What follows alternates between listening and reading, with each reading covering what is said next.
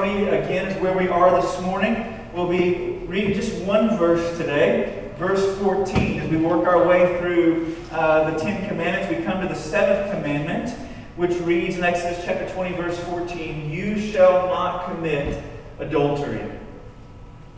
Now, listen, I'm not naive enough to think that even in a room this size, that there are all sorts of people with all sorts of pasts, with all sorts of sexual past and all sorts of sexual struggles, even in the present. And so, at the very outset of this message, I just want to say that as we engage this message, we want to do so it was in a context of grace, in a context of an emphasis on God's love, on God's mercy, on God's compassion, on God's kindness, and His willingness to save sinners. Because there are folks maybe in the room who've, who have experienced sexual abuse. And maybe those who have perpetrated sexual abuse. Maybe those in the room who've, who've uh, on the backside maybe of a divorce because of sexual sin in their, in their marriage. And there are those who have maybe been the ones who have committed sexual sin in the context of marriage. There's all sorts of people with all sorts of past and all sorts of struggles in the present. And so I want you to know that as we work through this, this doesn't come from a place of anger, but it comes from a place of love. I believe that God gives us this command as well out of a demonstration of his loving heart towards us, both for his glory and for our good. And so if we take a look at this command that prohibits adultery. I want us to see the point of the command, the depth of the command, the price of ignoring this command, and the person who kept it. So, first of all, what's the point of the command? Listen, adultery. What is adultery? Adultery is a violation of God's good design. That's what adultery is. It's a violation of God's design for marriage and a violation of God's design for sex. Let's take a look at both of those things. First of all, adultery is a violation of God's design for marriage. Marriage, by God's design, is intended to be a covenant relationship. Okay, it's not intended to be a social contract, but a sacred covenant that is to be entered into by one man and one woman. And what that means is this: is that marriage was never intended to be a disposable commodity. Okay, kind of like a toilet paper roll. Okay, you get down to the end of the toilet paper and you take off the cardboard roll and you throw it in the trash can. Disposable, disposable commodity, a paper plate. Okay, but what marriage is is more like a fine china that sits in your hutch, not the Dixie brand plates that sit on the pantry in your shelf. Because marriage is not a disposable commodity. But it's not based on contracts and term limits, but it was always intended to be a lasting love that never gives up, but it always hopes for the better. That it never runs out, never runs around, never fails, never lets us down. It wasn't meant to be treated by like a used car, whenever we get the mileage out of it that we need, we trade it in and we trade up. Or like clothing that wears out over the course of time and the colors begin to fade, we just can it and we go out and buy something new with vibrant colors black pops again. That's not what marriage is intended to be. See, in Genesis 2.24, we read these words, Therefore a man shall leave his father and mother and hold fast to his wife, and they shall become one flesh. Now, a couple of things we see here in that text in Genesis 2.24 is this. First, marriage is not a human invention, but it's a divine institution. It's not something that men and women just thought up on their own. They thought, man, this would be really good for society, it'd be really good for stability, so we should have marriage. But God ordains it at the foundation of creation for the well being of mankind because He created men and women in His image and says they should come together in a one flesh union that would result oftentimes in bringing forth the children. It'd be the foundation and fabric of societies. And in fact, what we're told, this word hold fast in our Bible, in our English translations, or cleave in the older English translations, right? You shall cleave to your husband or cleave to your wife. It literally means this to join or glue together to join together with glue that bonds and sticks. Okay, I, I, I kind of tinker with a little bit of woodworking in my spare time. And one of the things that I often do whenever I build a piece of furniture, a cabinet, a door, anything like that, when I join things together, I use screw and glues. Screw and glues, glue, screws and glue. That's what I meant to say, right? Screws and glue, right? Because the screws can work themselves out over the course of time, but the glue bonds it together. In fact, the glue bonds in such a way, wood glue bonds in such a way that it bonds the fibers of one piece of wood to the fibers of another piece of wood, so it creates more of a permanent bond between those two things. And that's the kind of bond the Bible is describing here. When he says, hold fast or cleave, be glued together. The level of your souls and what this means is this listen, God's design for marriage is a covenant relationship bound together in one flesh where you see and you stay. You've heard me, some of you heard me talk about this before, about seeing and staying. Right, when you're bound together, right, at the level of body and soul, you see and stay. You see all the things about another person, all the blemishes of their body, all the stains on their soul, and you stay faithful in the context of that relationship. Right? Because only whenever there is seeing and stayed in the context of relationship, because you've been bound together in this one flesh union, can there be deep levels of vulnerability. Because only where there is there can only be deep levels of vulnerability where there are deep levels of security. Listen, without security, there can be no vulnerability. Cannot open yourself up to another person and then trust your entire life to them without there being some security that they're not going to walk out, they're not going to turn aside, they're not going to leave you behind. And in our consumer age, listen, physical intimacy oftentimes is used as an audition for commitment, not as the consummation and expression of that commitment. Like, do I want to engage in commitment with this person? I don't know. Let's be intimate with each other. Versus I'm going to bind myself by pledge and covenant with Him and then enjoy the expression of that through intimacy physically and spiritually and relationally, where I trust my entire life to Him. Listen, we are captivated, even in a consumer age, we are captivated by this kind of commitment, by this kind of covenant that God designed. Okay? We're captivated by by, by it in the scenes of movies and the pages of literature. I, some of you heard me use this illustration before, but in the in the Pixar movie Up, I remember that movie where, where, where the, this you got Carl and Ellie, you got this this this couple who gets married, right? And Carl works as a balloon animal specialist. Uh, at the zoo, and Ellie also works at the zoo as well. And they meet and they marry, uh, and, uh, and, and, and they go through lots of ups and downs, peaks and valleys over the course of their marriage.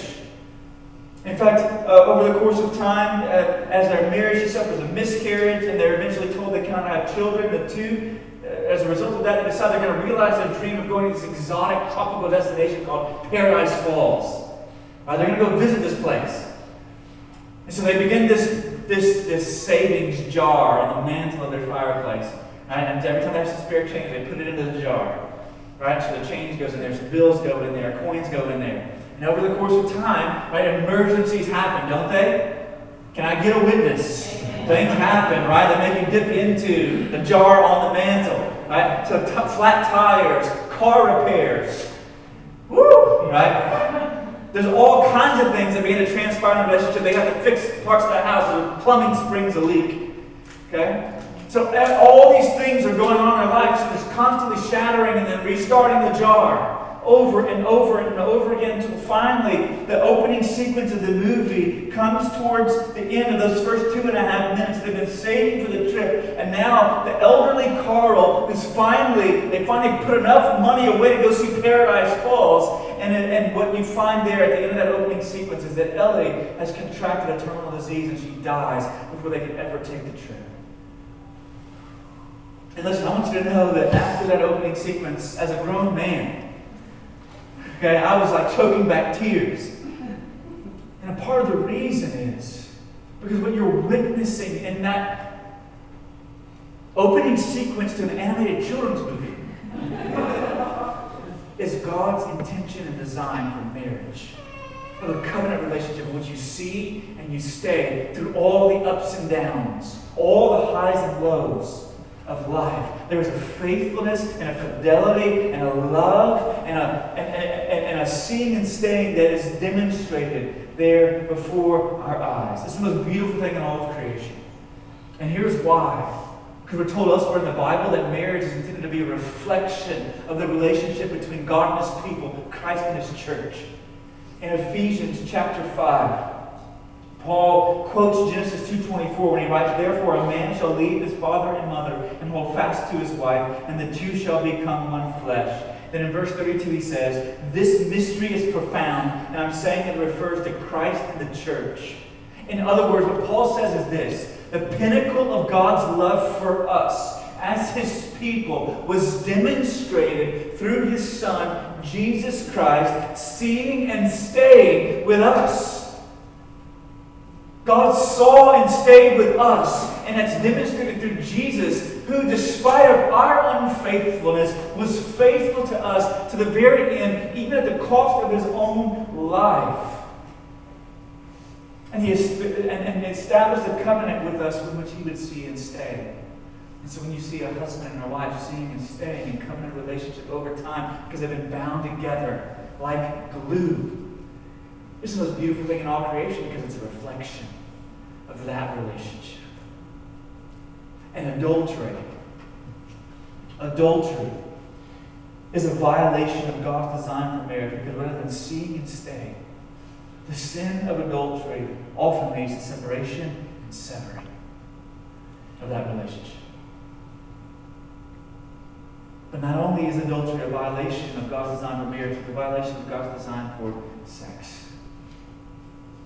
Listen, sex is intended to be a, a part of the glue that binds husband and wife together. It's intended to initiate and celebrate this one flesh covenant union between one man and one woman for one lifetime. That's how God designed sex to work. So, in fact, when, the seventh commandment that, that, God gives in Exodus 20 14, it ultimately it prohibits adultery, but it requires purity, sexual purity. Which, which, listen, is in stark contrast to the culture in the ancient world at that time. Because the culture in the ancient world at that time was filled with promiscuity and perversion. Right? So you have multiple partners sexually. You can go to the, the, the, temples where the temple prostitutes were, and you can engage in sexual relations with the temple prostitutes and worship with these false gods. So there was a very promiscuous and perverse culture into which God says, You shall be faithful. You shall have fidelity and integrity in your sexual lives. And it was a complete 180 from the culture in which God's people who had been immersed, living amongst the nations that surrounded them.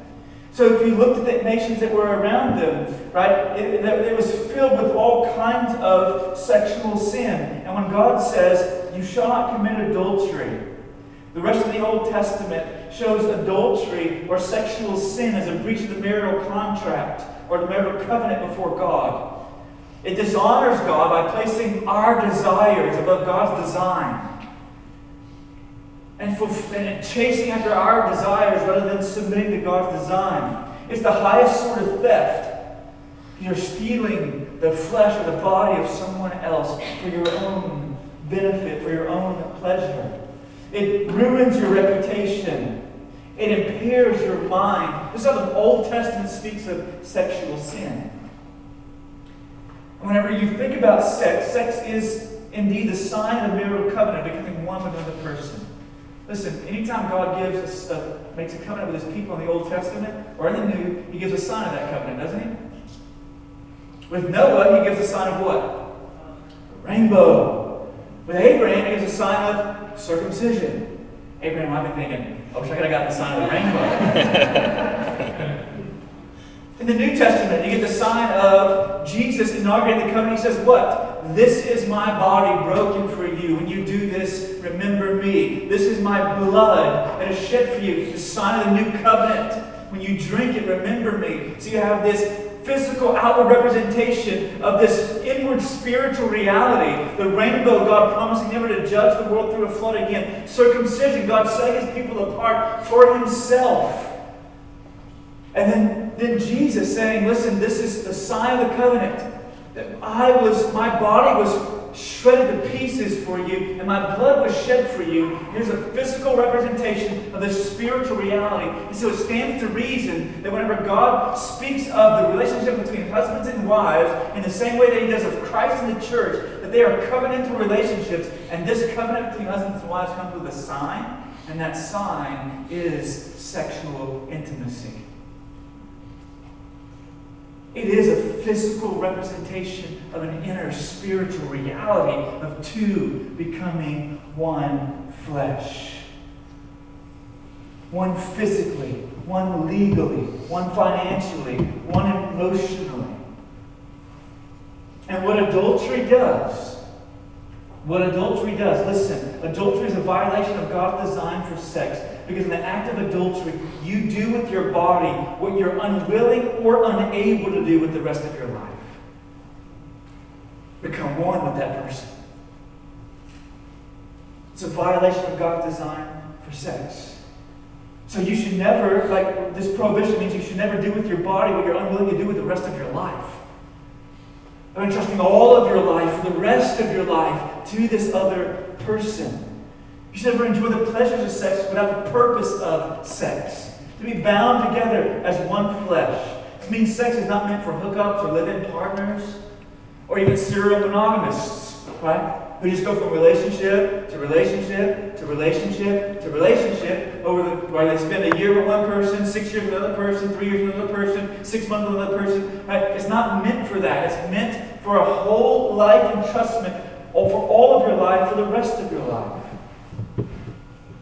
part of the glue that binds us together. This is why people listen in abusive relationships who are engaged sexually in those relationships feel like there's no way to escape. Because they bound themselves together with another person with a glue that was never meant to be separated. Never meant to be pulled apart. It's, listen, it's like taking your thumb and putting some super glue on it and then sticking it to a 2 by 4 you can pull those two things apart, but it's going to be painful.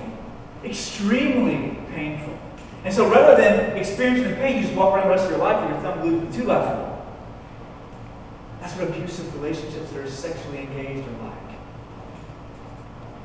You know it's destroying you. You know it's not healthy for you, but you just walk around with your, yourself glued to another person for the rest of your life because the thought of pulling yourself apart from that is horrendous.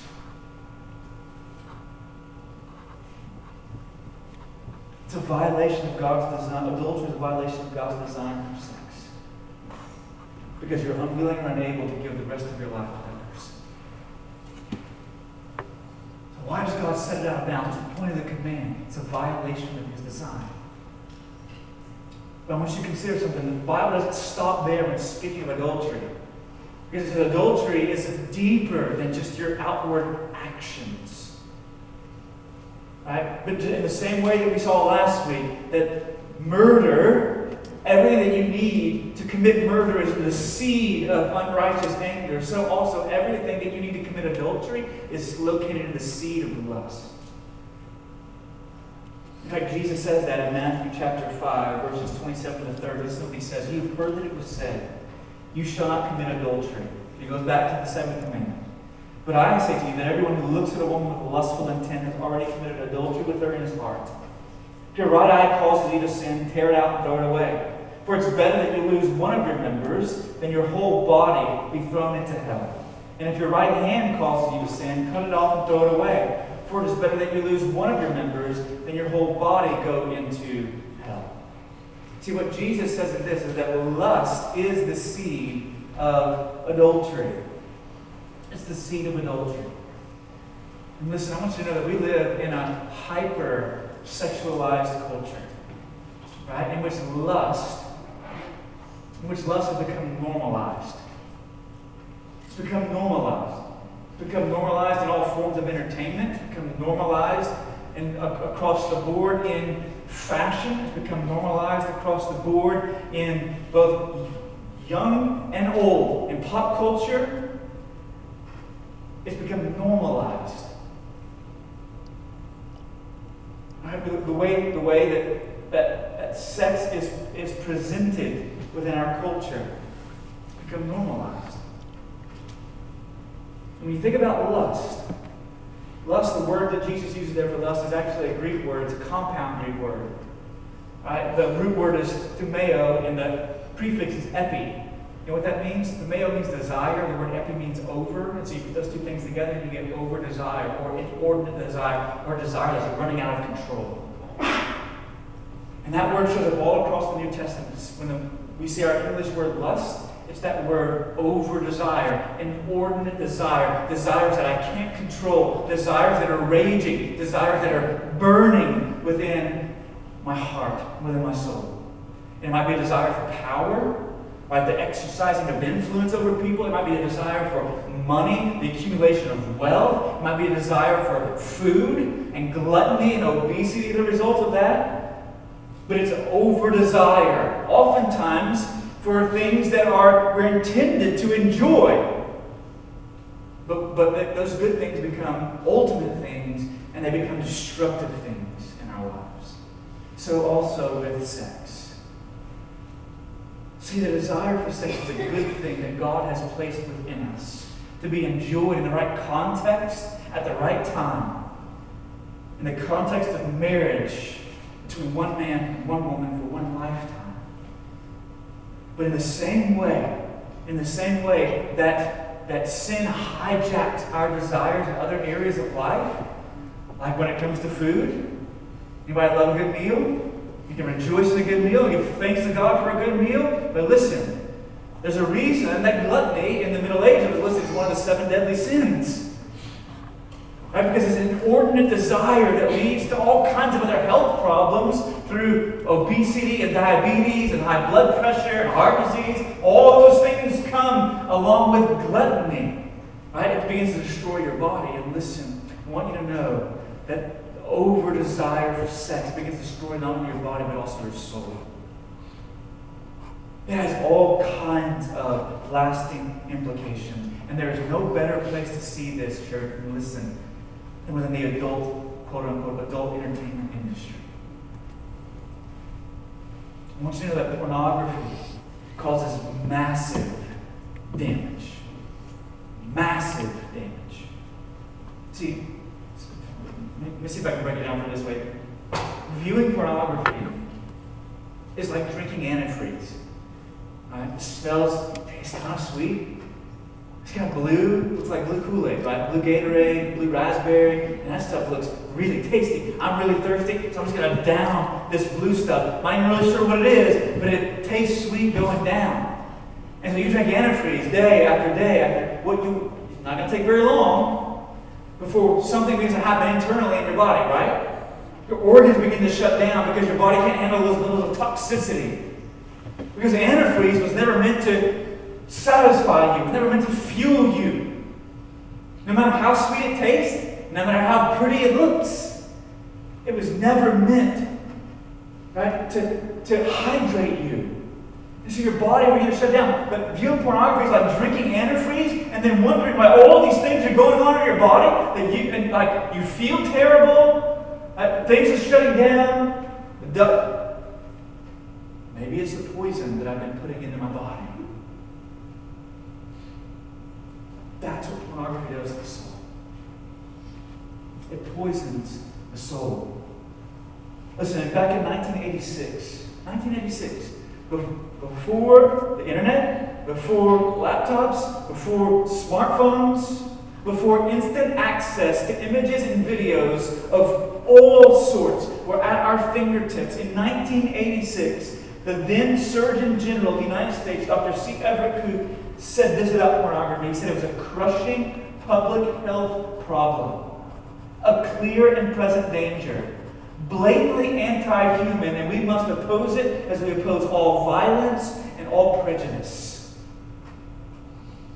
In 1986, and if in 1986 it was a clear and present danger, a crushing public health problem, what is it in 2019? Listen, I want you to know pornography has mass causes massive damage. It causes personal destruction in your life. Listen, one researcher, Mary Ann Layden, the director of sexual trauma and psychopathology at the University of Pennsylvania. She's a very smart lady. She said this. She said, pornography overall changes the body it reveals a number of negative attitudes and behaviors that are connected with its use. It functions as a teacher, as a permission giver, and as a trigger of negative behaviors and attitudes. The damage is seen in men, women, and children, to both married and single adults. It involves pathological behaviors, illegal behaviors, and some behaviors that are illegal and pathological. In other words, she's saying this that pornography involves both illegal and pathological behaviors that begin to teach and condition people to accept those as the norm. And it conditions us. But not only does it condition us psychologically, but it also conditions us physiologically. Listen, one other research study came to these conclusions. Said pornography, by offering an endless harem of sexual objects, it hyperactivates the appetite system so that its viewers develop new maps in their brains. So, based on the photos and videos they see, and because our brain is a use it or a lose it organ, when we develop a map area, we long to keep it activated. Just as our muscles become impatient for exercise and we've been sitting all day, so too our senses hunger to be stimulated. People at their computers, addicted to or looking at pornography, are uncannily like rats in cages of a laboratory. They're pressing the bar to get a shot of dopamine or whatever is in the bottle. And though they don't know it, they have been seduced into these training sessions that meet all the conditions required for the change of the brain map. What they're saying is this is that your brain, the way that it works, it has roadways, it has pathways. And those pathways are developed over the course of time and history as you have experience after experience after experience after experience after experience. And if you have enough experiences and expose yourself to enough of these influences, what happens is in the brain sensation centers, the continual viewing of pornography, what it does is it repaves the roads in your brain. And because your brain wants to drive, right? So use it or lose it organ, it wants to drive, it's going to drive down the roads that have been paved for it based upon the experiences it's had. And it takes years to repave those roads in your brain. Which is why those who struggle with addiction to pornography Oftentimes, it's not a, cataclysmic freedom that they experience, but a progressive one over the course of time as those pathways, those roadways in their brain are repaved. There are new stop signs, new cross streets that get laid in the brain for us to drive down. It changes us psychologically, it changes us physiologically. But not only does it cause personal damage, it also causes collateral damage causes damage to your spouse and to your children. So I want to read you a letter, an open letter from my daughter to her porn addicted father. Listen to what she says. She says, I want to let you know, first of all, that I love you and forgive you for what this has done in my life. I also want you to know exactly what your porn use has done to me. You may think that this affects only you or even you and mom's relationships, but it has had, had a profound impact on me and all of my siblings as well. She says, I found your porn on the computer somewhere around the age of 12 or so, just when I was starting to become a young woman. First of all, it seemed very hypocritical to me that you were trying to teach me the value of what to let into my mind in terms of movies, yet here you were entertaining your mind with this junk on a regular basis. Your talks to me about being careful with what I watched meant virtually nothing. Because of pornography, I was aware that mom was not the only woman you were looking at. I became acutely aware of your wandering eye when we were out and about. This taught me that all men have a wandering eye and can't be trusted. I learned to distrust and even dislike men for the way they perceive women in this way. As far as modesty goes, you tried to talk with me about how my dress affects those around me and how I should value myself for what I am on the inside. Yet your actions told me I would never I would, I would only ever truly be beautiful and accepted if I looked like the women on magazine covers or in the videos. Your talks with me meant nothing, and in fact, just made me angry. As I grew older, I only had this message reinforced by the culture we live in. That beauty is something that can only be achieved if you look like thin, quote unquote. I also learned to trust you less and less as what you told me didn't line up with what you did. I wondered more and more if I would ever find a man who would accept me and love me for me and not just a pretty face. When I had friends over, I wondered how you perceived them. Did you see them as my friends, or did you see them as a pretty face in one of your fantasies? No girl should ever have to wonder that about the man who is supposed to be protecting her and other women in her life. I did meet a man. One of the first things I asked him was about his struggle with pornography, and I'm thankful to God that it is something that hasn't had a grip on his life. We still have struggles because of the deep rooted distrust in my heart for men. Yes, your porn, pornography watching has affected my relationship with my husband years later. If I could tell you one thing, it would be this Pornography didn't just affect your life, it affected everyone around you in ways I don't think you can ever realize. It still affects me to this day. And I realize the hold that it has on our society. I dread the day when I have to have this talk with my sweet little boy about pornography and its far reaching, greedy hands. When I tell him about how pornography, like most sins, affects far more than just us. Like I said, I've forgiven you. I'm so thankful for the work God has done in my life in this area. It's an area that I still struggle with from time to time. But I'm thankful for God's grace and also my husband. I do pray that you're past this and that the many men who struggle with this will have their eyes opened. Love your daughter. So there's collateral damage associated with pornography you can never count the cost of. Never. We can talk on and on about the other damage that it creates, but finally, I want you to consider that it has it causes eternal destruction. Look at what Jesus says in Matthew chapter 5. He says, It's better that you lose one of your members than your whole body go into hell. See, if it wasn't enough that it caused personal damage, rewired your brain, that it caused collateral damage in your family, in your relationship with your spouse, in your relationship with your children, but it also causes eternal destruction. See, if you can make peace with porn in your life, then you're not at peace with God. If you can make peace with pornography being a part of your everyday reality, then you are not at peace with God. And here's the reason because destinations, uh, uh, directions have destinations.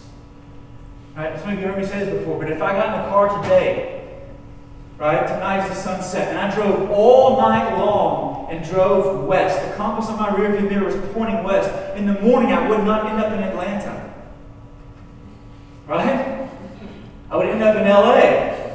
Because directions have destinations. And if over the course of your life you continue to drive west, you're not going to end up on the East Coast. And if over the course of your life you continue to make peace with lust and with pornography and with adultery and with sexual infidelity and unfaithfulness and sexual sin in your life, then that direction that you continue to give yourself to and drive in will have a destination, Jesus says, and will not be the one perhaps you were expecting to arrive at. And what I'm not talking about is that there will not be struggle in your life. But you know what struggle implies? Struggle implies resistance. It implies resistance. And there is no resistance, then eventually that destination, Jesus said, will be hell. So listen, what do we do with all this? As we close, I'm going to give you a couple of things. The Old Testament says you shall not commit adultery. Jesus says, You've heard that it was said you shall not commit adultery. But I tell you that lust is the root, the seed of that deed of adultery. And if you want to adultery proof your life, then you've got to go after the root. You've got to cut it out. And so, how do we go about doing that?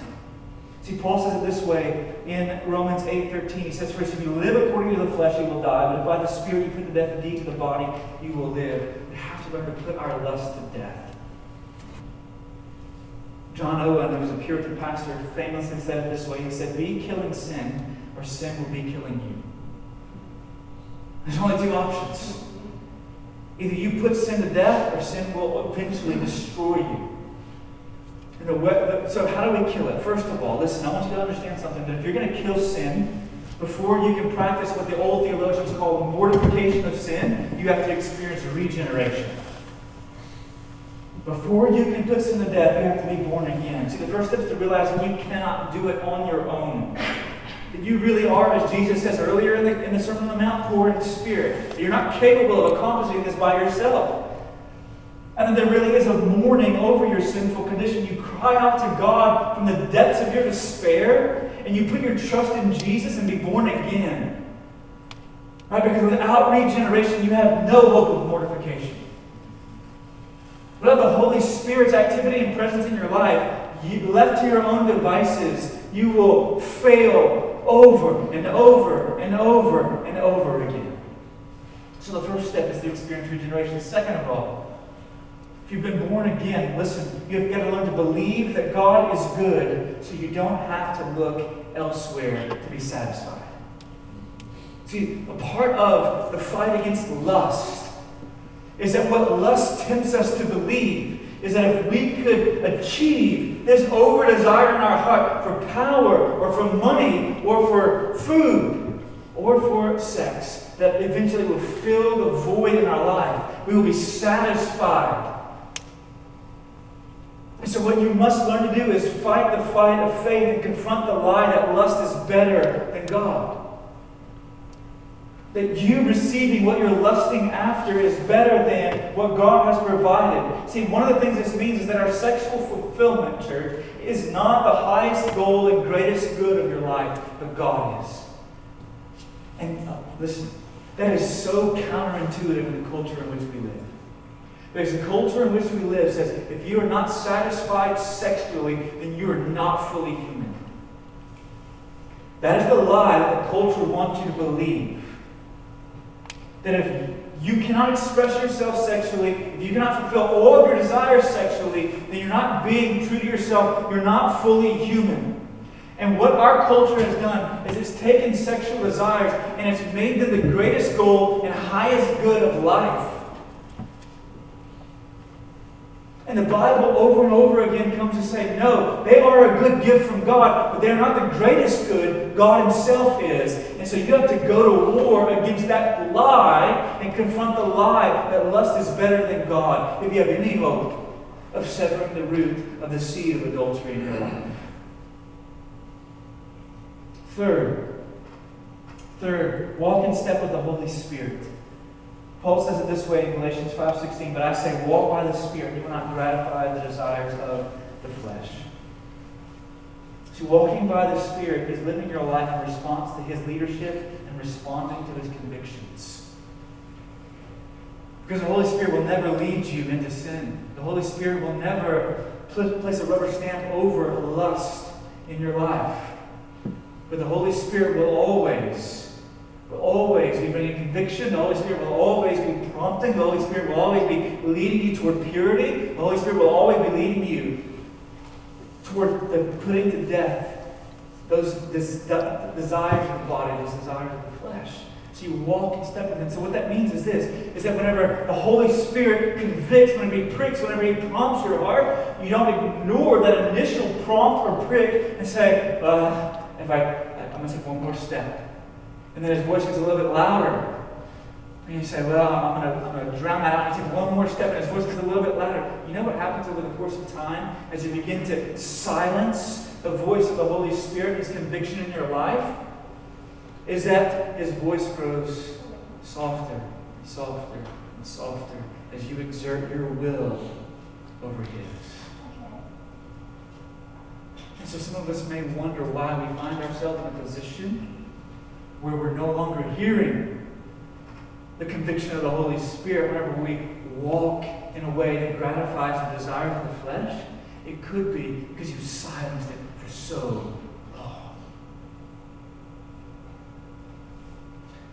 Fourth, you got to scuttle those things that inflame your lusts. You got to scuttle those things that inflame your lusts. In 1519, one of the Spanish explorers, named Cortez, he landed on the shores of Mexico to find what was the outpost of a powerful and warlike empire. Some of you are familiar with this from your history books, world history. Right? I mean, when he lands on the Mexican shore, he finds the Aztec Empire. And they're not very, uh, they don't take very well to these European explorers. And so Cortez does something, something very radical in order to keep his Spanish men just trying to go back to Spain. Right? They commit mutiny, take the ships, and turn around and sail the other direction. What does he do? He doesn't burn the ships. What does he do? He scuttles them. He takes the cannons, points them at the hull, and he fires shots through the holes of the ships so that the men couldn't take the ships and go back to where they'd come from. They couldn't travel the seas back across to Europe. The option was removed from them, and Jesus says, listen, in verses 29 and 30, that if your right hand or your right eye causes you to sin, you pluck it out or you cut it off. Now, what does that mean? Some of you are like, do I have to go home and take a spoon and pluck out my right eye? I have to go home and take a circular saw and just go ahead and rip off, a table saw and rip off my right hand. It's not exactly what Jesus is talking about, but close. Listen, in the, right, in the, in the ancient world, the right eye, the right hand were, were, were seen of higher value, of greater importance than the left eye and left hand. All you left handed people, I'm sorry.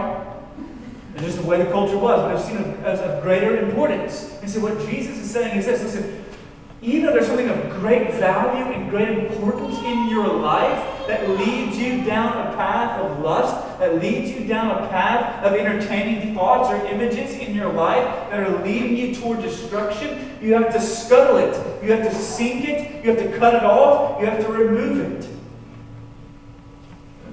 Listen, for some of us, that might mean that we have to scuttle our social media accounts. Because those might be the doorway into which we entertain all other kinds of images and all other kinds of actions. For some of us, we need to scuttle our secrecy. Because our secrecy is the path that keeps us going back to the well of trying to drink from a broken cistern that can never fill us. Because nobody else knows. So you got to be born again, regeneration before mortification. You have to walk in step with the Spirit. You have to believe that God is better. He's good. You don't need to be satisfied anywhere else. And then you begin to scuttle those things that you've historically been pathways back down that road of sin and lust and gratifying the desires of the flesh. But finally, and then I'll be done. Listen, you've got to behold the faithfulness and the grace of God. See, I want you to know something. That the way that you go to war against lust and the way that you try to adultery proof your marriage, adultery proof your life, is not only by focusing on the avoidance of the evil. That's how that's so many of us think. I, I, I just got to avoid this, and I got to avoid this, and I got to avoid this, I got to avoid this.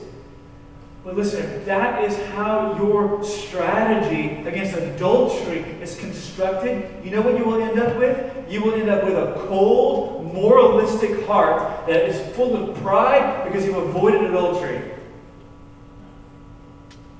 Because I've avoided all these bad things. But listen on the flip side. I want you to know it's not enough just to avoid the bad. Listen, there are two ways. It's springtime here in Texas, at least it was. It wasn't this last weekend, it was. And what that means, what it comes with this grass beginning to grow in the yard, and along with that grass comes all these weeds. Now, uh, once again, I've said this before, it's proof of the fallen world, right? Crabgrass is proof of the world. But one of the, there's two ways to go about trying to rid your yard of weeds. Right? You can walk around your yard every day you cut grass. You cut grass, you go around, you begin to pluck all these broadleaf weeds, dig up all the crab grass, begin to try to pull all of them one by one. But you know what happens over the course of time is that you pull this one, and another pops up over here, doesn't it? And then you pull this one, another pops up over here. And you pull this one, another pops up over here. And so you can walk around trying to pull all the weeds off, get rid of all the bad stuff. But the other way to go about trying to get a weed-free yard is to cultivate a thick, dense, turf grass. Whether it's St. Augustine or Bermuda, whatever grass you have in your yard, the thicker and the denser it becomes, the less opportunity there are for weed seeds to germinate on the soil.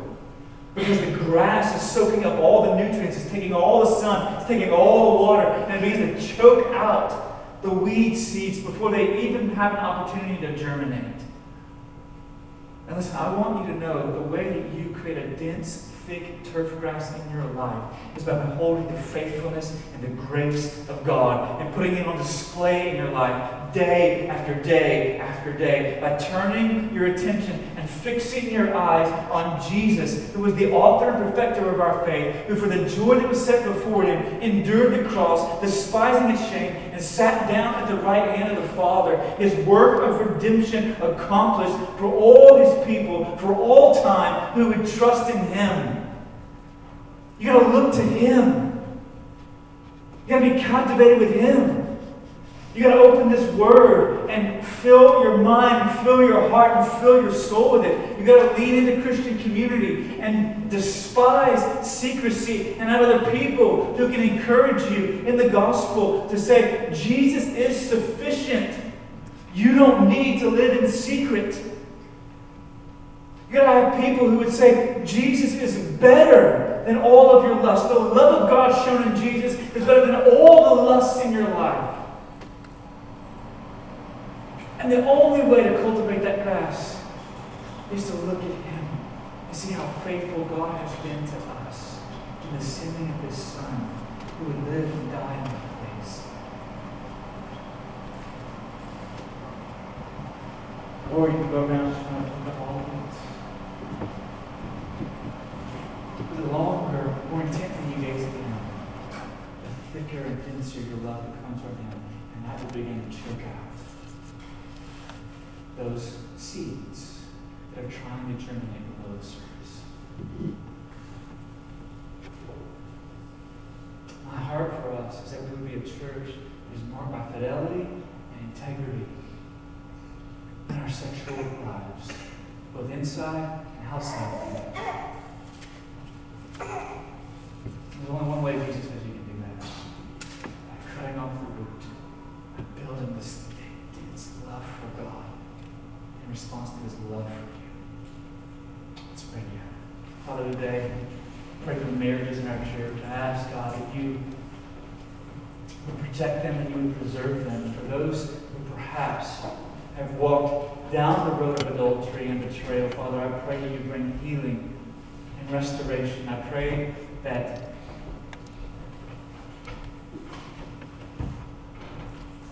that it would not end in a severing and a separation.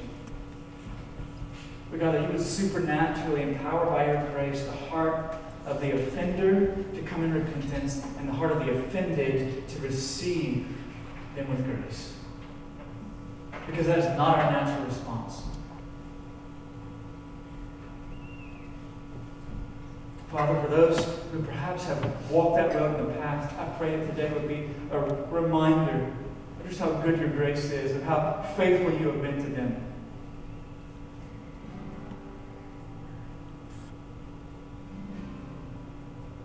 Father, for those who have struggled with sexual sin, Father, I pray today will be the start of fertilizer on the soil of their lives that would grow a dense love for you that would choke out all the other competing affections, all the other competing allegiances, all the other competing loves, and all the other competing loyalties life. They would believe that your love is better than their lusts. Perhaps even for those who have yet to be born again, God, that you happen to look upon your Son with eyes of faith and a heart of trust.